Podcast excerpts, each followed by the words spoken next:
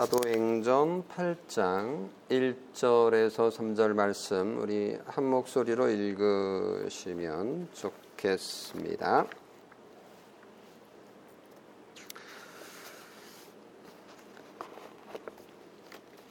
사도행전 8장 1절에서 3절 읽겠습니다. 사울은 그가 죽임 당함을 마땅히 여기더라. 그날에 예루살렘에 있는 교회에 큰 박해가 있어 사도 외에는 다 유대와 사마리아 모든 땅으로 흩어지니라. 경건한 자들이 사람들이 스테반을 장사하고 위하여 크게 울더라. 사울이 교회를 잔멸할새 각 집에 들어가 남녀를 끌어다가 옥에 넘기니라. 여기까지 오늘 설교 본문입니다.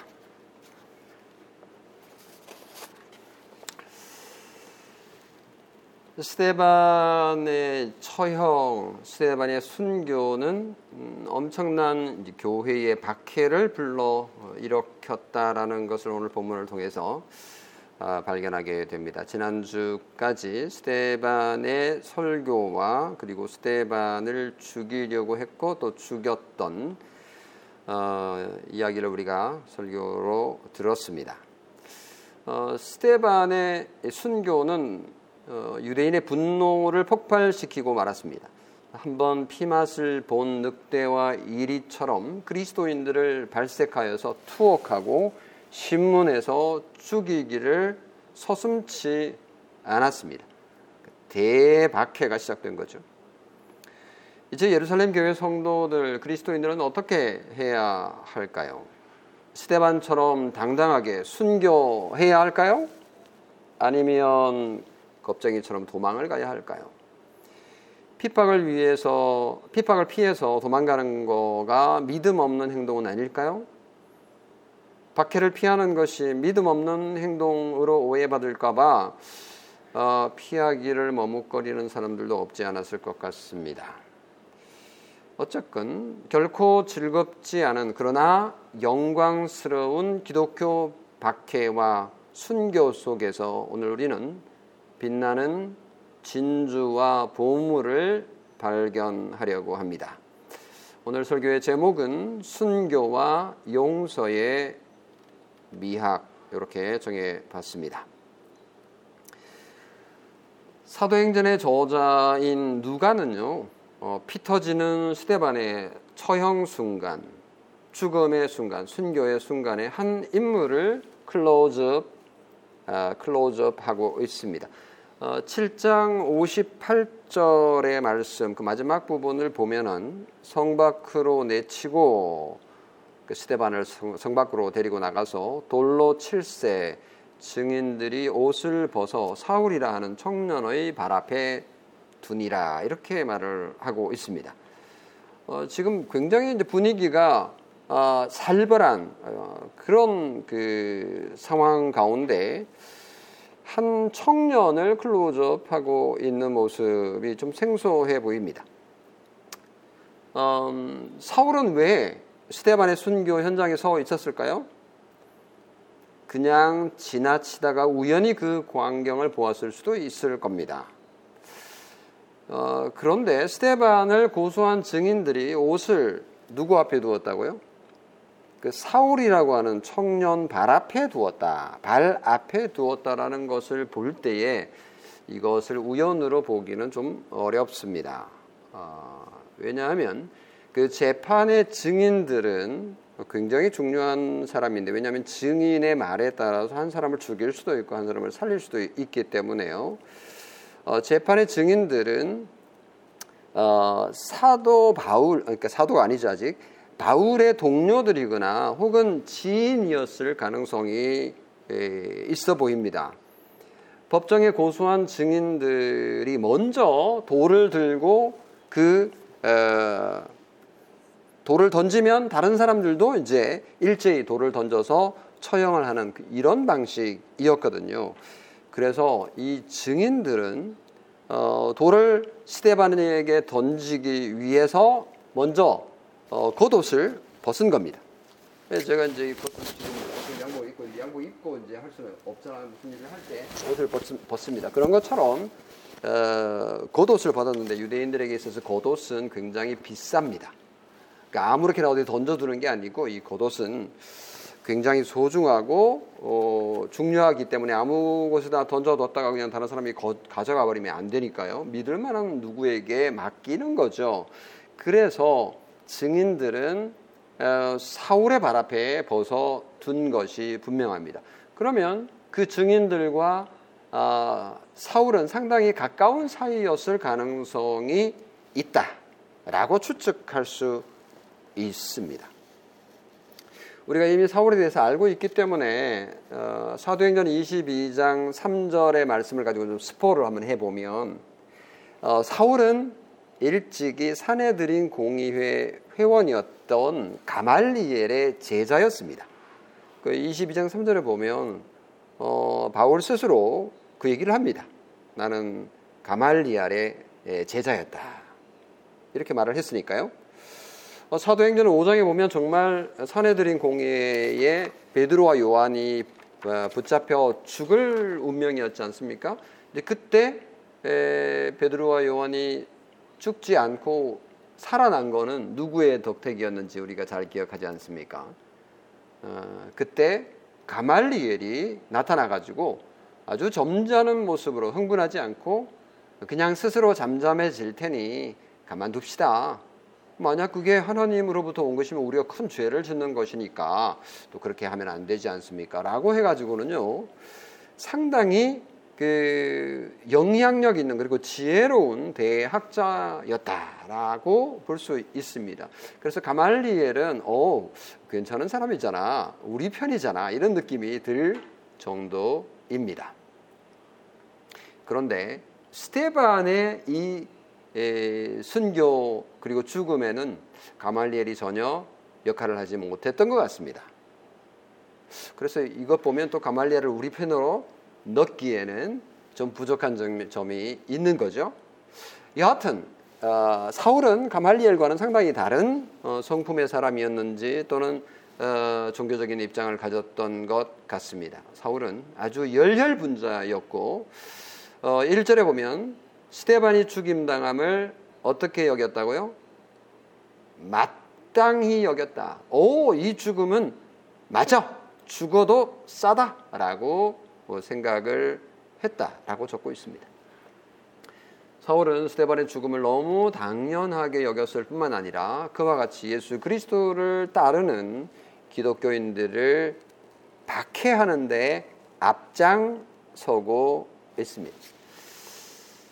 이 사울이라는 청년이 이제 궁금해집니다. 우리 이미 다 알고 있지만 적어도 이제 회심하기 전에는 어떤 존재였는지 한번 생각을 해보면 어, 청년이라고 하면 우리나라 사람들은 청년의 나이를 어떻게 보는지 여러분 아시죠? 어, 만 19세에서 만 34세까지를 청년으로 보는 것 같아요. 어, 뭐 지방마다 또 뭐 이렇게 좀 다르다고 하긴 하는데 대체로 이제 뭐 그렇게 봅니다. 뭐 34세도 청년으로 본다니까 좀 생뚱맞긴 한데 그러니까 성경 시대에도 청년이라 그러면 24세에서 한 40세 정도를 어, 청년이라고 합니다. 그러니까 한 5세 정도 나이를 좀더 어, 미뤘다 이렇게 볼 수 있겠는데요. 어쨌거나 그 정도로 본다면 뭐 대략 사울은 한 30세 정도가 되었을 것이다. 이렇게 예, 보는 겁니다. 30세 정도면 이미 뭐 혼인도 했을 가능성도 있는 거죠. 근데 바울은 우리는 바울을 이제 혼인 안 했다라고 이제 생각을 기본적으로 하고 있기 때문에 그런데 어떤 분들은 사울이 예, 장가 갔을 것 어, 갔는데 이제 상처했을 것이다. 그리고 재혼하지 않았다. 이렇게 이제 보는 학자들도 또 소수가 있긴 합니다. 어쨌거나 30세 전후에 청년 사울은 충분히 스스로 판단할 수 있는 그런 능력의 사람이었다라고 볼 수 있는 거죠. 스테반의 죽음이 청년 사울에게 어떤 영향을 미쳤을까? 아, 스테반의 죽음은 어, 어떤 결과를 낳았을까? 저는 두 가지로 정리를 해봤는데요. 첫 번째 스테반의 이 설교는 또는 순교는 바울의 종교성을 자극했고 그로 하여금 기독교인을 완전히 다 잔멸하도록 이끌었다. 그 첫 번째 영향입니다.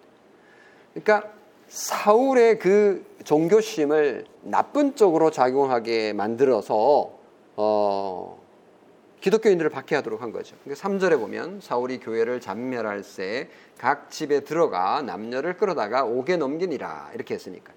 그러니까 스테반이 당당하게 죽는 것을 보고 와 이거 완전히 이단도 아주 골수 이단이구나. 이거 가만히 두면 큰일 나겠구나. 이 유대교가 심각한 위기에 처했구나. 뭐 더 좋게 말하면 하나님의 영광이 가려지겠구나. 이렇게 생각을 한 것이 틀림이 없습니다. 그러니까 스테반의 죽음을 보면서 충격에 빠진 거죠. 어, 사울은 와 이거 가만히 두면 큰일 나겠구나. 큰일 나겠구나. 그래서 발벗고 나선 겁니다. 누가요? 사울이. 스테반의 죽음은 사울을 부추겨 핍박하도록 만들었다. 이렇게 볼 수 있는 거죠. 그러니까 잔멸이라는 말은 에, 죽이고 멸망시킨다라는 뜻입니다. 뭐잘 쓰지 않는 단어라서 제가 일부러 단어를 찾아봤더니 뭐 한, 한자어도 그렇고 또 그 헬라어도 마찬가지로 죽이고 멸망시키는 것을 잔멸하다라고 했으니까요. 사울은 교회를 완전히 그냥 파괴시켜 버리려고 작정을 한 겁니다. 그래서 성도들의 집에 침입해서 남자든지 여자든지 닥치는 대로 긁고 옥에다 쳐넣었습니다. 그왜 옥에다 쳐넣겠습니까? 어, 신문한 후에 재판에 넘길 작정이거든요. 근데 지금 뭐 감옥이 얼마나 많이 준비되는지 모르겠지만, 음, 네 이들을 그 5천 명, 어, 3천 명, 뭐 그리고 그보다 훨씬 더 많은 사람들이 지금 예수를 믿게 됐는데 에, 어떻게 다 잡아 넣을지 이, 계산을 했는지 모르겠습니다만은 뭐 다 잡아 넣을 수는 없겠죠. 그래서 이제 중요한 사람들만 잡아서 넣기 시작을 한 겁니다. 신생 종교라고 생각했던 이 이단이라고 여겼던 기독교의 뿌리를 잘라버릴 작정이었던 것입니다. 보통은 어떤 사람이 죽으면요, 어, 이 돌로 맞아 죽었잖아요, 돌에. 정말 불쌍하다.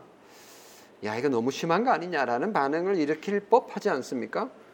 하지만 스테반의 순교는 사울로부터 그 어떤 동정심도 얻어내지 못했습니다. 두 번째 스테반의 순교는 사울에게 어떤 영향을 미쳤을까? 반대 경우인데요. 어, 사울의 회심에 일조했을 것이다라고 추측할 수 있, 습니다 그건 어, 좀 과한 추측이 아닌가라고 생각을 할 수도 있겠습니다만은 어, 7장 그 사도행전 7장 60절 말씀을 볼 때에 이 말씀이 사도 어, 바울에게 다시 말하면 사울에게 이루어진 것이 아닌가라고 어, 생각할 수 있습니다. 7장 60절에 뭐라고 기록되어 있느냐 하면 스테반이 에, 지금 죽어가면서 돌에 맞아 죽어가면서 기도를 했어요. 무릎을 꿇고 크게 불러 이르되 주여 이 죄를 그들에게 돌리지 마옵소서 이 말을 하고 자니라. 이게 참 그 억울하게 어, 죽어가고 있는 시대반이 했던 기도입니다. 어, 정말 있을 법하지 않은 우리로서는 정말 불가능해 보이는 어, 자세를 취하고 있는 스테반의 모습을 봅니다. 돌에 맞아 죽는 자가 돌을 던지는 자, 돈, 다, 돌을 던지는 자를 향해서 하, 저 죄를 용서해 달라고 예, 그 죄를 그들에게 돌리지 말아 달라고 기도를 한 건데 아, 이것은 그리스도인의 핍박과 죽음의 성격을 알지 못하면 정말 스테반의 이 행동을 이해하기 어렵습니다. 그렇잖아요. 정상적인 사람이라면 나를 공격하는 사람을 향해서 어떻게 에, 그의 처지를 생각하면서 하, 저들을 용서해 달라고 이렇게 얘기할 수 있냐고요. 스테반이 이렇게 기도할 수 있었던 거는요. 어, 그들의 행동의 본질을 봤기 때문입니다. 사내들인 공의회가 스테반을 죽인 것은 스테반 한 개인을 죽인 것이기도 하지만 사실은 스테반은 스테반의 아, 스테반이 믿, 믿던 성부 하나님, 성자 하나님 그리고 성령 하나님에 대한 도전이었다라는 사실을 스테반은 캐치했던 겁니다. 더 구체적으로 보면 예수 그리스도를 하나님으로 인정하지 않고 받아들이지도 않고 믿지 않았기 때문에 행한 행동이라는 것을 알았던 거죠. 베드로가 사도행전 3장 17절에 이렇게 말을 했지 않습니까?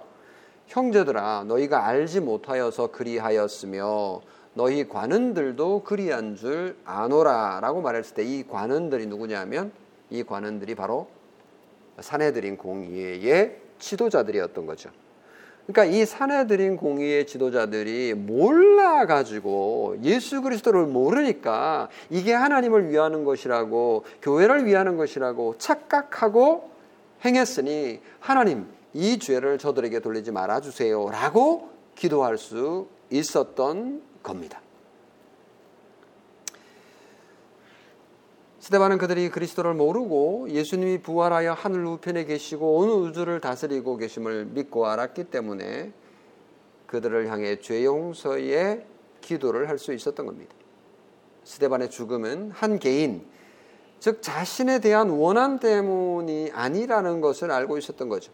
예수 그리스도의 복음을 그들은 반대하고 있었고 스테반은 복음 때문에 예수님 때문에 죽은 것이다라는 것을 알았던 거죠. 그렇기 때문에 예수와 그분의 복음 때문에 죽는 죽음은 정말 값진 것이고 고귀한 것이고 그리고 그 순교는 놀라운 능력을 발휘할 수 있다. 또 발휘할 것이다라는 것을 알았던 것이죠. 그래서 정말로 스테반의 기도는 이루어졌느냐? 그냥 뭐 좋은 그 덕담을 한 것이 아니냐 이렇게 볼 수도 있겠습니다만은 저는 스테반의 이 기도가 사울에게 정확하게 성취되었다고 믿습니다.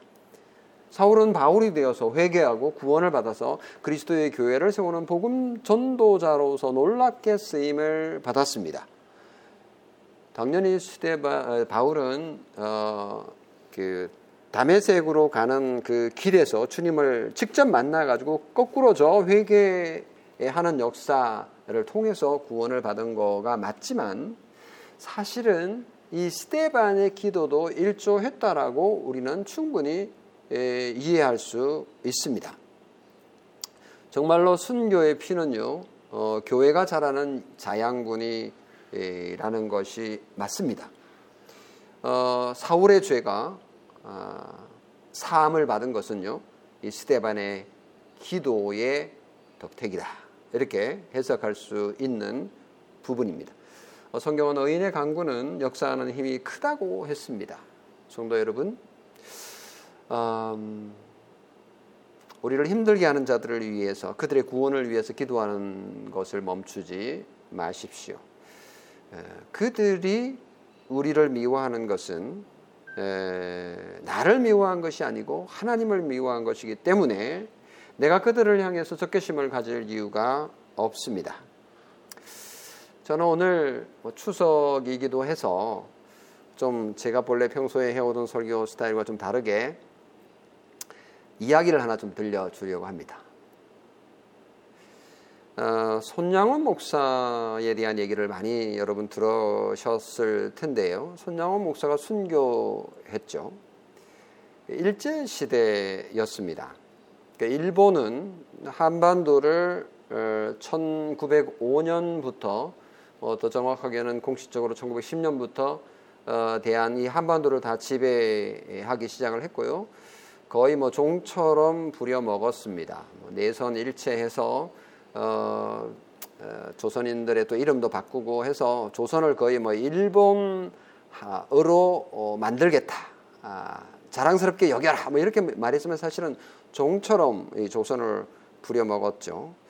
어, 그러면서 1935년부터는요 신사 참배를 노골적으로 강요하기 시작했습니다. 지난주 설교도 잠시 말씀을 드렸습니다만은 관공서는 말할 것도 없고 학교 그리고 종교단체 뭐 교회까지도 신사참배를 강요하기 시작을 했죠.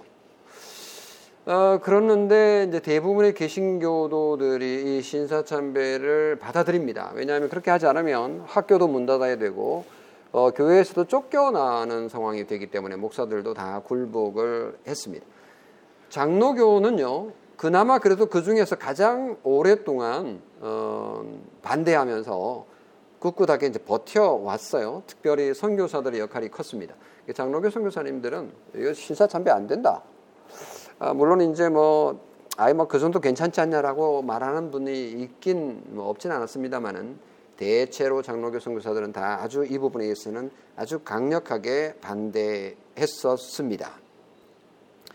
그런 분위기 가운데 마지막까지 그래도 장로교가 버텼는데 아, 아, 이 장로교마저도 어, 1938년도쯤에 가서 완전히 그냥 네, 넘어가 버리게 되는데 경남 노회 그러니까 이제 저기 경상도 쪽에서 그래도 가장 신사참배를 반대하는 사람들이 좀 많았습니다. 아, 그 경남 노회 반대하는 사람들도 많았지만 그 중에는 또 뭐 그게 뭐가 문제냐 신사참배 뭐 뭐가 문제냐 아, 라고 또 주장하는 또 사람들도 있었는데요 목사들도 있었는데 그 가운데 이제 김길창이라고 하는 목사가 있었습니다.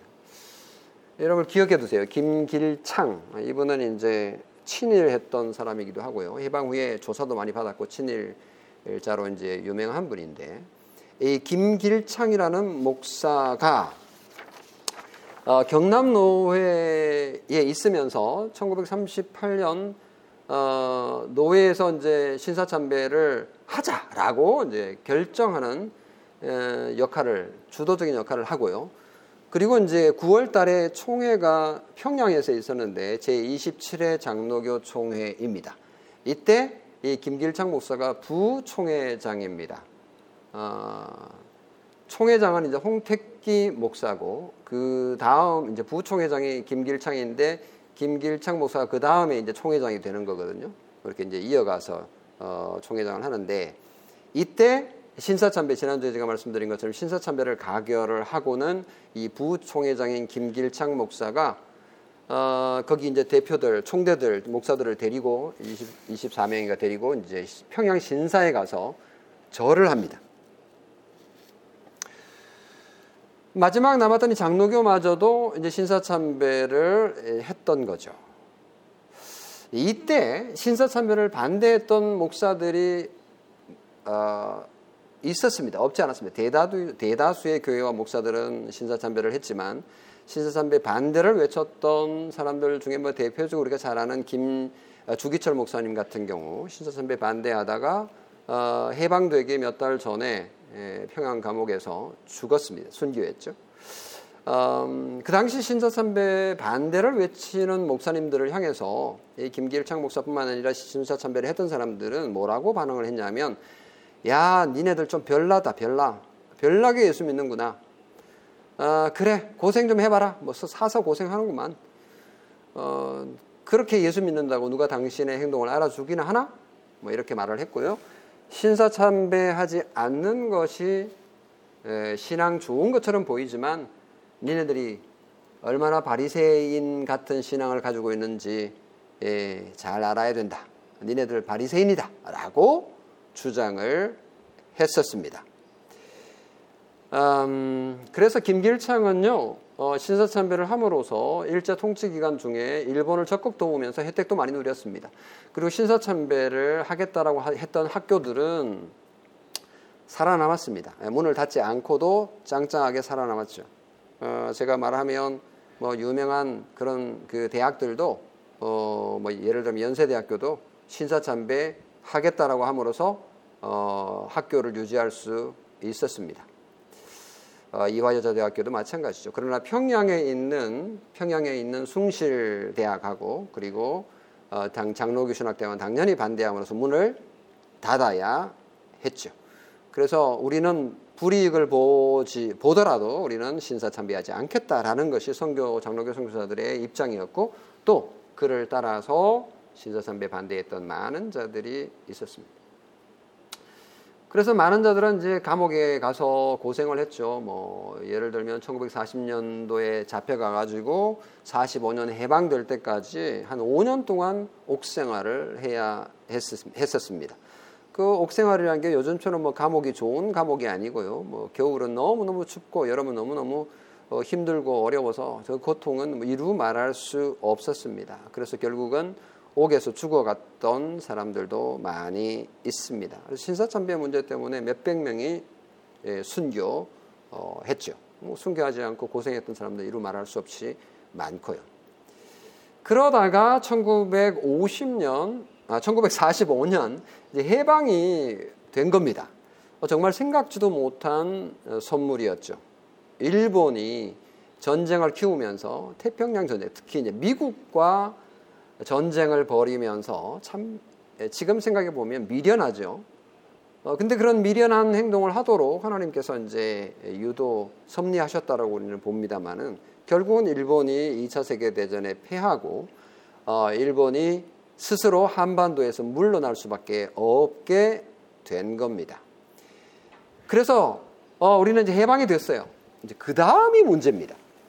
친일했던 어, 자들이 해방이 되면서 어, 재빠르게 신분 세탁을 시작합니다.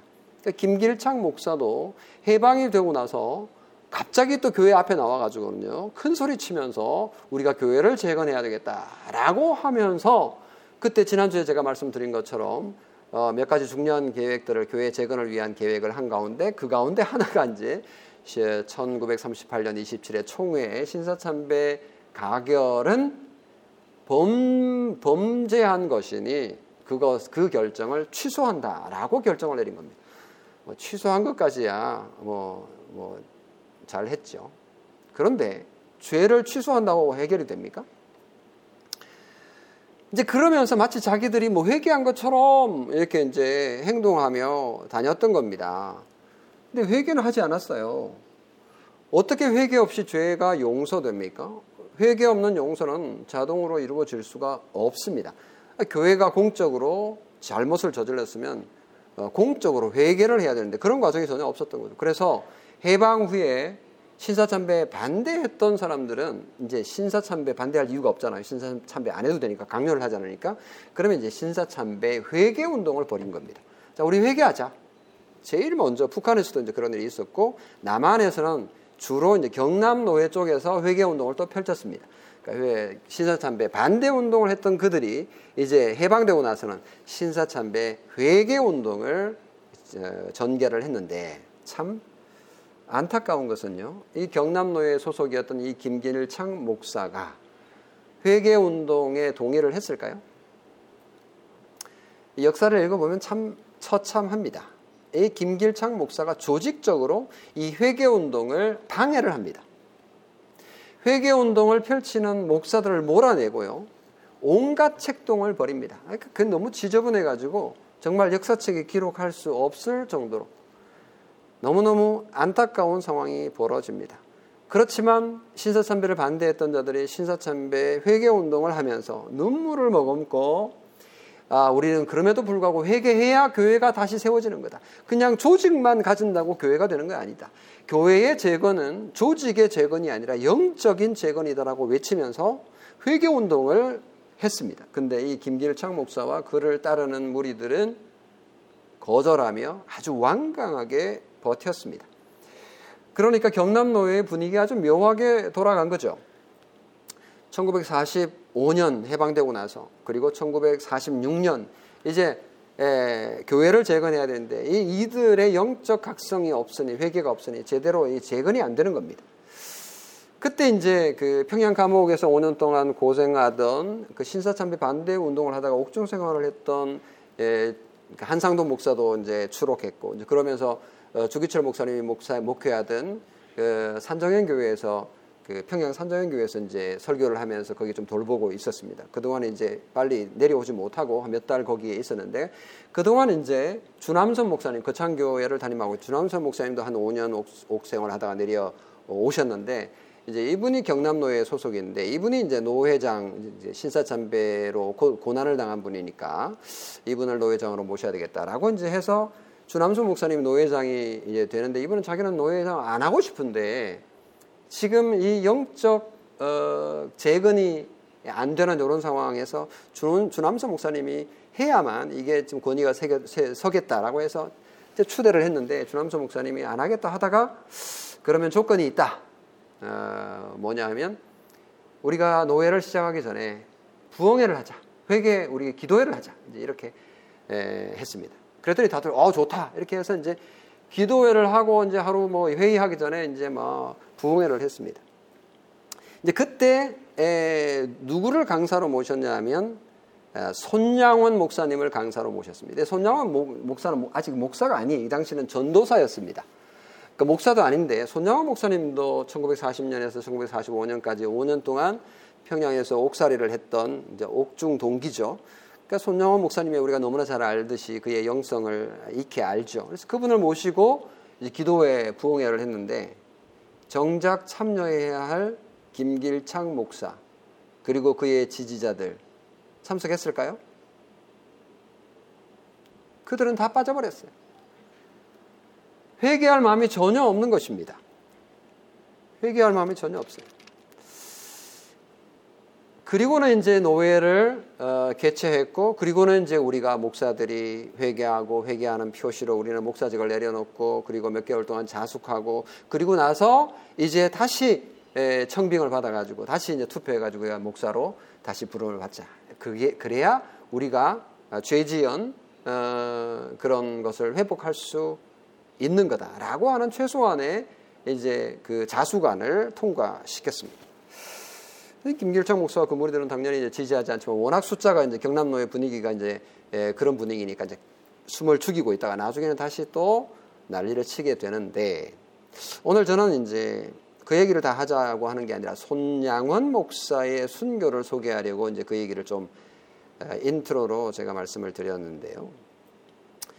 아, 손양원 목사는 어, 출옥성도이죠. 어, 고려 신학교 출옥하고 나서 1946년에 이제 고려 신학교를 설립하려던 그 한상동 목사와 그리고 평양 감옥 동기생들인 거죠.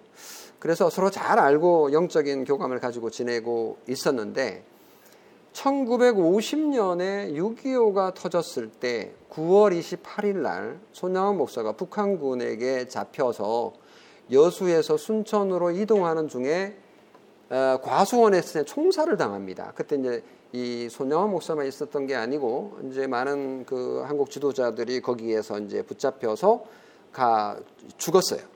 이게 순교한 거죠.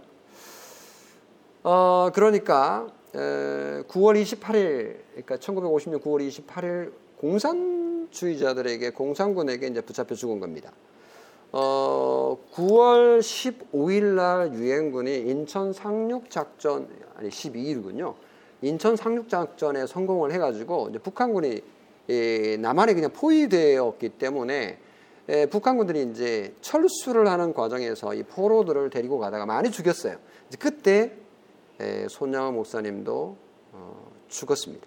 그 어, 살육의 와중에서 아비규환 속에 살아남은 한 사람이 탈출해가지고 후에 이 손양원 목사에 대해서 얘기하기를 그가 죽어가는 와중에도 어, 그런 포로 생활 가운데서도 복음을 전하기 위해서 정말 마지막까지 애를 썼다라는 증언을 어, 했다라고 알려지고 있습니다. 어, 손영원 목사는 우리가 잘 알다시피 애양, 그 나, 애양원 교회라고 저기 여수에 에, 나 환자들을 돌보는 병원에 있는 그 병원 교회입니다.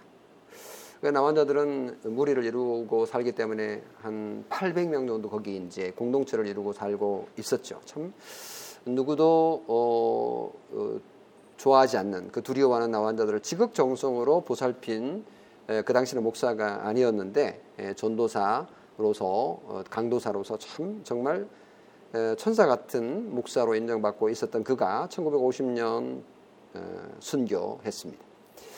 저는 손영화 목사의 그 1950년 9월 28일 순교에 대해서 어, 얘기하려고 하는 것이 아닙니다. 그의 그 순교도 고귀하지만 사실은 그가 살아있을 적에 두 자녀의 순교와 용서에 대해서 얘기하려고 합니다. 손양원 목사에게는 음, 두 아들이 있었습니다. 어, 사실은 세 아들과 세 딸이 있었는데요. 그 손양원 목사 큰 아들과 둘째 아들이 1948년 그가 죽기 2년 전에 10월 20, 21일 날 살해당합니다. 어떻게 살해를 당했냐면 우리가 뭐 역사 속에서 잘 알다시피 여순 사건이라고 1948년 10월 19일에 있었던 유명한 여수 순천 사건, 그걸 여순 사건이라 그러죠.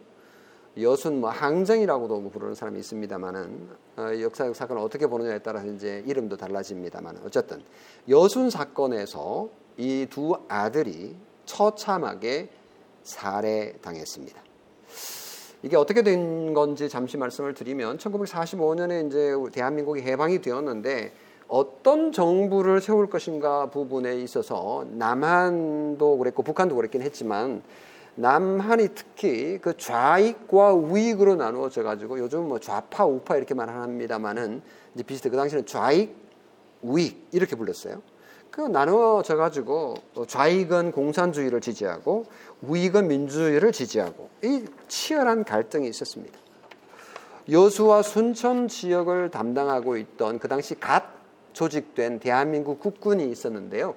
제14연대라고 이 국군이 이제 몇천 명이 거기 이제 전라도 지역을 담당하고 있었는데 이 제14연대 국군이 제주도 4.3 사건이 있었는데 이것도 또 뭐 우리 역사 가운데 많이 듣던 얘기인데요. 4.3 사건을 진압하라고 제주도로 파송 명령을 받았던 터였습니다.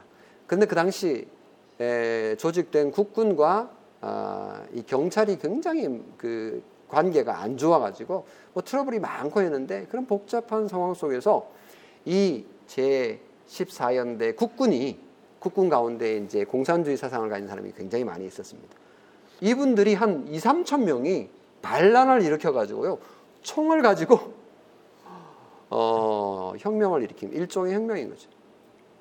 반란을 일으킵니다. 이게 이제 여순 사건인데 이때에 좌익들이 총을 들고는 우익의 우익 분류에 속하는 사람들을 다 죽이는 이런 사건이 정말 처참한 사건이 있었습니다.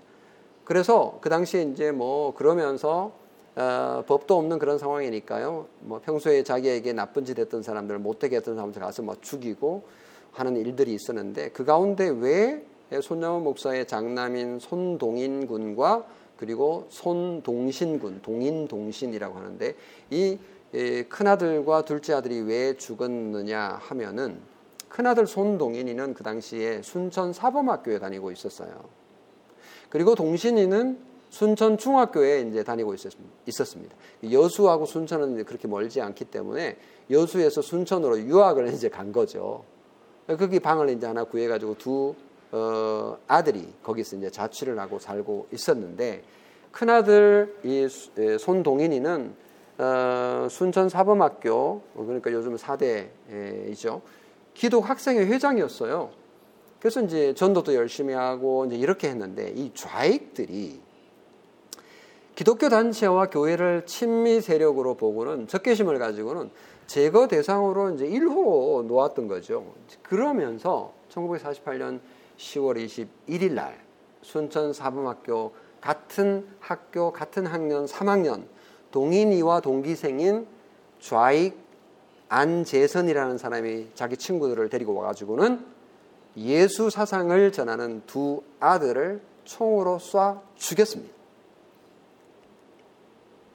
이 가운데 이제 안재선이 주, 주, 주범인데 이 안재선이는 어, 동인이를 향해서 큰아들을 향해서 확인 사살까지 예, 했다고 하니까 참 아, 잔악하고 잔악한 아, 안재선이었습니다. 이 두 아들이 죽었다는 소식을 언제 들었냐면 손영원 목사가 이제 여수 애양원 교회에서 부흥회를 하고 있었어요. 부흥회를 하고 있다가 갑자기 이제 자기 두 아들이 죽었다는 소식을 듣고는 달려갔는데 기가 찰 일입니다. 두 아들이 총에 맞아서 죽어 있는 것입니다. 정말 눈물 없이 들을 수 없는 이야기를 제가 그 손양원 목사의 딸 손 에, 손동희 권사라고 있어요. 지금도 살아 계시는데 이분이 언젠가 어느 교회 와서 그 간증을 하는 것을 제가 들은 적이 있는데 참 정말 눈물을 흘리면서 이 이야기를 들었던 기억이 있습니다. 두 아들을 잃은 이 손양원 목사가 이 두 달 후에 아 2년 후에는 자기도 이제 순교하게 되는데 순교하기 전에 두 아들을 잃었던 이 아픔이 얼마나 참 컸을까 우리는 상상할 수 없습니다. 장례식에서 이 손영호 목사가 아, 조사를 읽었는데요. 이게 이제 지금까지 남아있는 아주 유명한 아홉 가지 감사라고 하는 것입니다. 이걸 제가 여러분에게 읽어드리겠습니다. 첫째, 나 같은 죄인의 혈통에서 순교의 자식이 나게 하셨으니 하나님께 감사합니다. 둘째, 허다 많은 성도 중에서 어찌 이런 보배를 주께서 하필 내게 맡겨 주셨는지 주께 감사합니다. 셋째, 삼남 삼녀 중에서도 가장 아름다운 두 아들 장남 차남을 바치게 된 나의 복을 감사합니다. 넷째, 한 아들의 순교도 귀하다 하거늘 하물며 두 아들의 순교일이요 감사합니다. 다섯째, 예수 믿다가 와석 종신하는 것은 큰 복이라 하거늘 이 와석 종신이라는 말은 한자 사자성어인데 그냥 뭐 이렇게 명을 다해서 죽는 호상 뭐 이런 것을 의미하는 겁니다.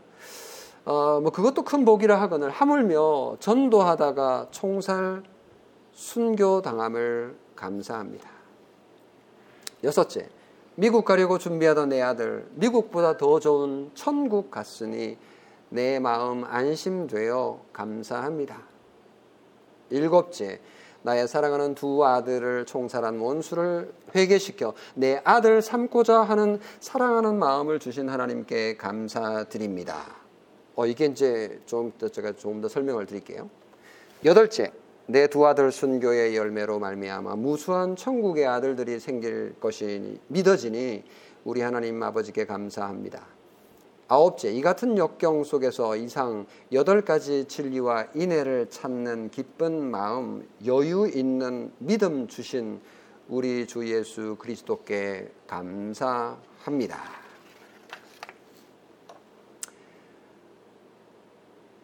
놀라운 사실은요, 손야호 목사가 두 아들을 죽인 안재선을 용서했을 뿐만 아니라 사형 선고를 받고 처형될 상황에 있던 그를 눈물로 살린 것입니다. 손양호 목사의 진정성을 확인한 군 담당자가요. 그러니까 이제 안재선은 재판을 받아가지고 이제 처형될 위기였거든요.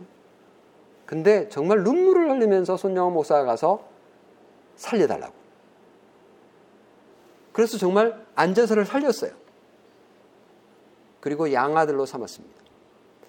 손양호 목사는 그의 두 아들의 살인자 안재선을 양아들로 삼아, 삼았는데 2년 후에 손양호 목사가 순교했을 때 장례식이 열렸습니다. 그 엄청나게 큰 장례식이 열렸는데요. 어, 안재선이가 큰아들로 조문객을 맞은 것은 유명합니다. 이 살인자 안재선이 예수를 믿었습니다. 그리고 나중에 고등 성경학교에 가서 성경도 배우고 신학도 공부를 했습니다. 그가 목사가 되었으면 이야기가 좀 더 멋있을 것일 텐데 그는 자기가 살인자라는 것 때문에 평생 그 낙인 때문에 자기 스스로 대중 앞에 설 수 없었고 뭐 숨어 살다시피 살았습니다. 여기저기 전전하다가 서울에서 정착을 했는데 그의 삶은 굉장히 어려웠습니다. 안재선은요, 자기의 과거를 그의 아들에게까지도 숨기고 살았다고 합니다. 아버지 이 안재선이가 죽을 때에 아들이 하나 있었는데 고3이었대요. 그 아들에게 이런 유언을 했다고 해요. 너는 신학교에 가거라. 이 안재선의 아들이 교회를 다니긴 했지만 뭐 신학교 갈 생각은 전혀 못 하고 있었죠. 그리고 그때 굉장히 사춘기로 갈, 뭐 고민하고 갈등하고 있었던 때였습니다. 어 근데 신학교를 가라니까 어뭐 너무 너무 힘들었습니다. 신학교 당연히 이제 안 간다 이렇게 생각하고 있는데 어. 음, 아버지 장례식 때 선물을 하나 받았어요.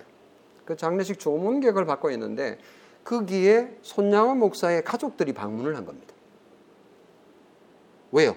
그 안재선이도 양자로 입양이 됐기 때문에 이제 가족이니까 형제니까 그 중에 한 분이 사랑의 원자탄이라는 책을 하나 턱 주고 간 거예요. 이 안재선의 아들에게. 안재선의 아들은 아직 몰라요 그 상황을 전혀 모르는 거예요. 그래서 장례가 끝나고 나서 그 책을 읽는데 그곳에 자기 아버지의 이름이 등장을 한 겁니다. 이 사랑의 원자탄이라는 책은 이제 안용준 목사라고 하는 분이 1978년도에 이제 쓴 나온 책이에요. 그것을 읽고는 이 안경선이죠. 안경선 고3 때 읽고는 이제 완전 충격에 잡힌 충격에 사로잡힌 겁니다. 어, 살인자의 살인자 아버지를 뒀다라는 게 이게 막 충격이었던 거죠. 그래서 심각한 사춘기를 겪, 겪는 그런 상황 속에 정체성의 혼란을 겪으면서요. 굉장히 이제 방황을 하다가 나중에 이제 급성 폐렴을 어, 이렇게 앓게 되다가 결국은 이제 하나님 앞에 두 손 들고 돌아와서 자기 정체성을 이제 회복하면서 이분이 목사가 됩니다. 신학교에 가가지고. 그러니까 지금도 이제 복음을 전하는 목사입니다. 그러니까 최근에야 이제 자기 자신을 드러내면서 어 이제 목회를 할 때도 안 드러내고 그렇게 했는데 드러내면서 지금 사역을 하고 있습니다. 나중에 제가 이분에 대한 링크도 좀 올, 어, 그 단톡방에 올려드리도록 하겠습니다. 음, 이것이 제가 이제 여러분에게 전해드리고자 하는 에피소드, 뭐 사실은 사실이죠. 뭐 사실에 근거한 이야기입니다. 스테반의 순교와 용서, 그리고 손양원의 순교와 두 아들의 순교와 그리고 손양원의 용서, 연결점이 보입니까? 그리고 우리 나는 어떻게 순교적인 삶을 살 수 있을까? 우리에게 주어진 숙제입니다. 성도 여러분, 이 순교와 용서는 어디에서 시작되었습니까? 그렇습니다. 예수 그리스도에게서 시작이 되었습니다. 주님이 십자가에 순교하시면서 저들의 죄를 용서해 달라고 기도하셨던 것에서 시작되었습니다.